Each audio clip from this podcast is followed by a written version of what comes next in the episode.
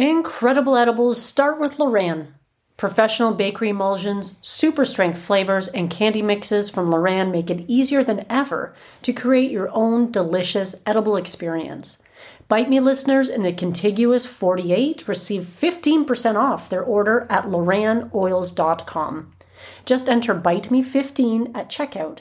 For listeners outside the 48, email customer care at lorannoils.com for a list of distributors and retailers near you and tell them Marge sent you.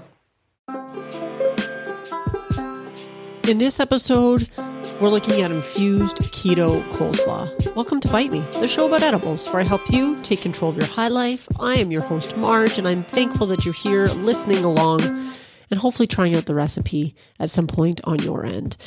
I thought the ketogenic coleslaw was appropriate because, for a few reasons. One, we're getting into the last days of summer, and there is nothing nicer than a really tasty coleslaw to go alongside with your barbecue. And I don't know about you, but I am a fair weather barbecuer. I don't open up the grill too often in the wintertime. In fact, I don't know if I ever have. I just, it's too cold. No one wants to have to brush snow off the barbecue before they have to use it. So I tend to stick to using it in the summertime. But we still have some summertime left. By the time this episode comes out, there will be some summertime left. So don't despair. Try this coleslaw recipe alongside your your your next barbecue, and I bet you'll really love it.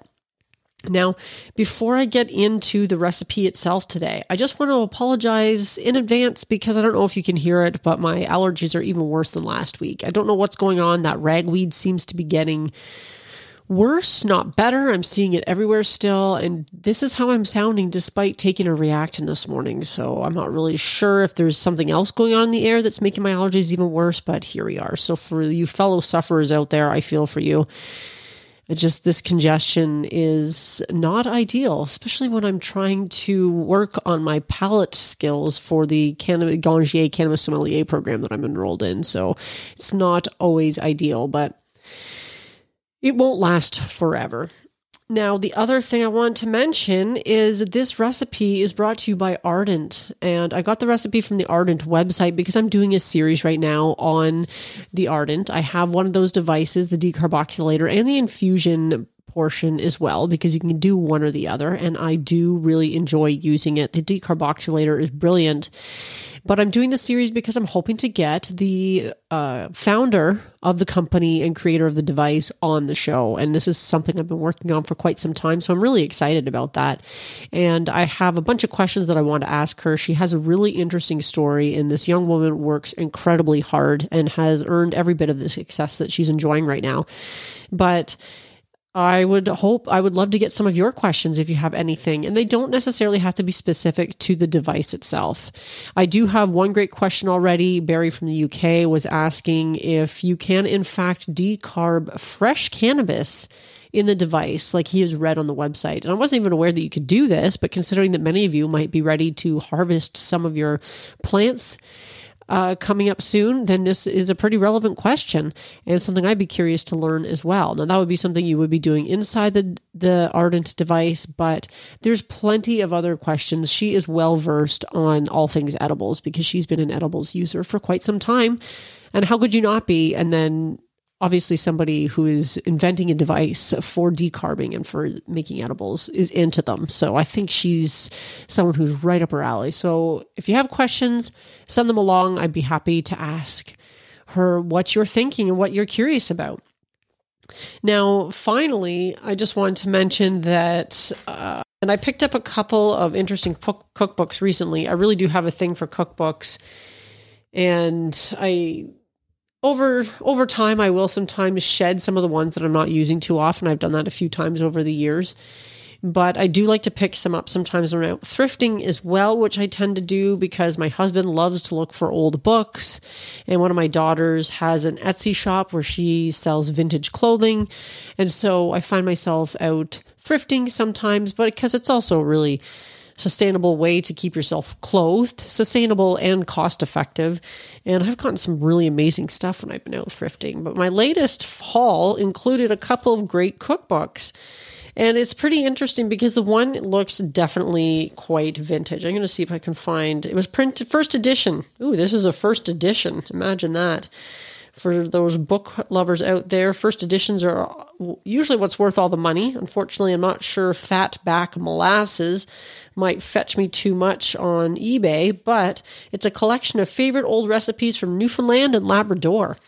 And originally written in July of 1974, there was only 25,000 copies made, and I've got my hands on one of them. It's actually a pretty interesting little book because there are some recipes in here that I remember seeing one. Where, let's see if I can find it here. I should have marked it off first, but they have all your classic um, treats. There's actually quite a few here for ice cream, caramel sauce, ice cream delights, pumpkin marmalade, peach squares. But these are all traditional Newfoundland Labrador recipes. So I thought it'd be pretty interesting to pick up, but there was definitely some head scratchers in here. I mean, you have your classic Christmas cake. There's some really interesting drawings in here. Pineapple upside down cake. I feel like this book is old enough to you might find like a tomato aspic in it or something. I don't know if that's what people were doing uh, back then, but here's the one. Here, I found it. The one recipe that really stood out to me, which I, I don't think I'm going to cover for this particular show, even though I'm sure you could infuse it just like you confuse just about anything else. But the recipe is tomato soup cake. That's right, tomato soup cake. I'm not, I'm not really sure uh, how that would taste. Uh, it doesn't sound good.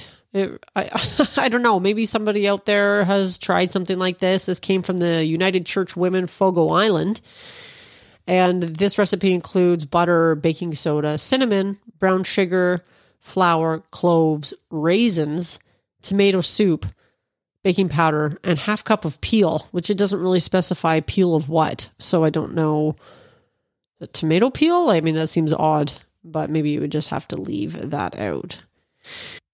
Interesting recipes nonetheless. I will definitely be trying trying out some of these because they do some of them look really nice. Fidgety Duff with molasses Cody. Lassie Cody dumplings. I'm not even really sure I know what half this stuff is, but it's interesting when you look at how people cooked, you know, God, like 40 years ago versus now. So that's one of the little finds that I picked up. And I also happen to pick up the maple syrup cookbooks, over 100 recipes for breakfast, lunch, and dinner. Who knew you could use maple syrup at dinner? But of course, sometimes if you're doing breakfast for dinner, why not? But obviously, a lot of these particular recipes are on the more sweet side, but they do have things like flaky butter crust, which would use, I suppose, maple syrup as opposed instead of. Actually, what's going on here? This recipe calls for no maple syrup. How did that make it into the book? I might have to actually read through it to find out, but a lot of sweets. But uh, as someone who is a huge fan of of maple syrup, I'm definitely going to have to try some of these. There is a maple beef teriyaki, which sounds good. Four bean bake with hamburger sweet and sour chicken cashew salad, chicken with maple mustard glaze. Some of these sound really good. So I'm going to be trying uh, some of these ones out too. And you never know which ones might end up on the show. Jeff Death by Chocolate Waffles, that could be pretty tasty. In any event, I love cookbooks. I don't know if you do. If you have any cookbook recommendations, I would always love to hear them. And have you ever found any vintage cookbooks that you find really interesting to flip through? I uh, I do like to look in the old cookbook section when I'm in those secondhand bookstores, but a lot of them tend to be ones I would be not interested in. Like you'll find ones put out by Heinz, and they've done a whole cookbook on cooking with ketchup, and I just uh, will leave that one on the shelf. But it's always interesting to see what was popular, you know, 30, 40 years ago. Maybe the old microwave cookbooks, which I've seen a lot in secondhand stores as well. That uh, obviously people really love to cook in their microwaves. I guess it was a pretty newfangled thing. I remember my parents having cook microwave cookbooks. I might have had some like way back when, you know, 20 years ago. But uh, considering I don't even own a microwave anymore, seems like it's kind of pointless to pick up one of those, but cooking in my microwave is not really something I tend to do very often or ever, obviously. So, anyway, I've rambled on enough. That's just going on, what's going on over on this, my end of the microphone. And without further ado, let's get into this recipe the infused, ardent inspired ketogenic coleslaw.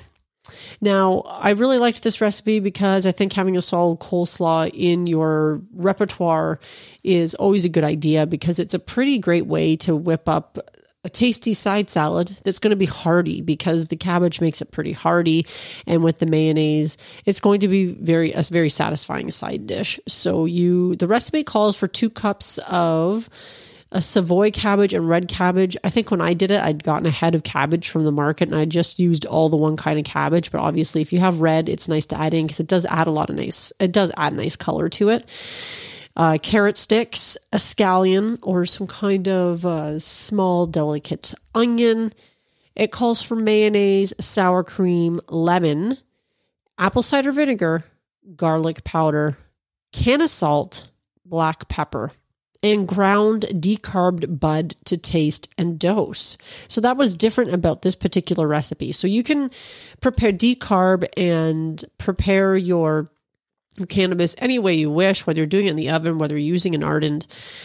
Um, you're going to be able to do this recipe, but if you don't have the cannasalt on hand, I wouldn't stress out too much. There's different, you can do the way, like you can eliminate the cannasalt altogether and just use regular salt and then do the ground decarbed bud um, to taste as it suggests. You can also use some, if you happen to have infused mayonnaise on hand. I do have that on hand from time to time, and that you can uh, use to infuse as well. So there's a couple different ways that you could infuse this recipe. You could also use some of those ripple powders or, or infused powders that will allow you to just sprinkle it on your finished dish. And that's another way to infuse it. But but essentially, what you're going to do is you're going to chop the vegetables up uh, in a coleslaw type fashion. So, your cabbage, your carrots, and your onion.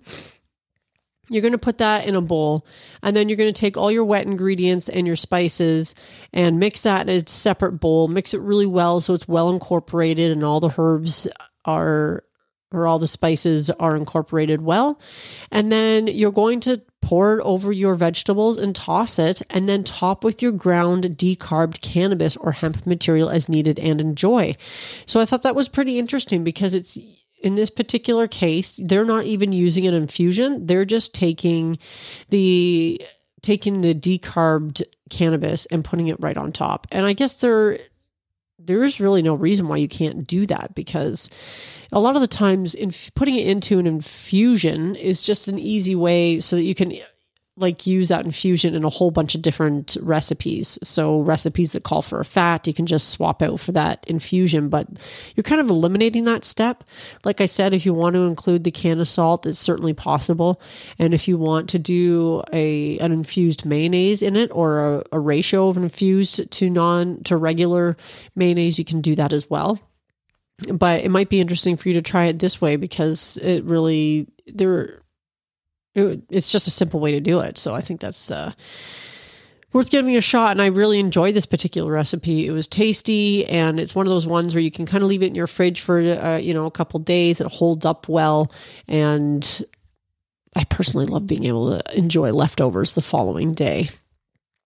So that's about it for this particular recipe. I had a feeling this recipe or this week might be a little bit of a shorter episode just because my nose is so stuffed up, stuffed up and I have some other recording to do, but uh, I hope that uh, you give this one a try. And again, I'm going to put everything in the show notes. I'll put the recipe in here as well and link to the Ardent website. You can you can find the recipe on the Ardent website pretty easily. But I'm going to um, create a, a recipe page for this one as well, so you can easily do that. So I do believe that's it for this week, my friends. I hope you give this one a try. If you have any burning questions that you think you might want to know from Shanel about the ardent or about making edibles or the being in the industry, then please let me know at bitemepodcast at fastmail.com or leave me a voice message. Again, that information is in the show notes as well. And trying to think, is there anything else that I'm missing? I don't think so, but I appreciate all of you and I am thankful that you're listening. I hope you have a wonderful week, my friends. And as always, stay high. I am your gracious host. Oh. okay, never mind. In this episode of, but no, I don't. Fuck. I don't like this at all.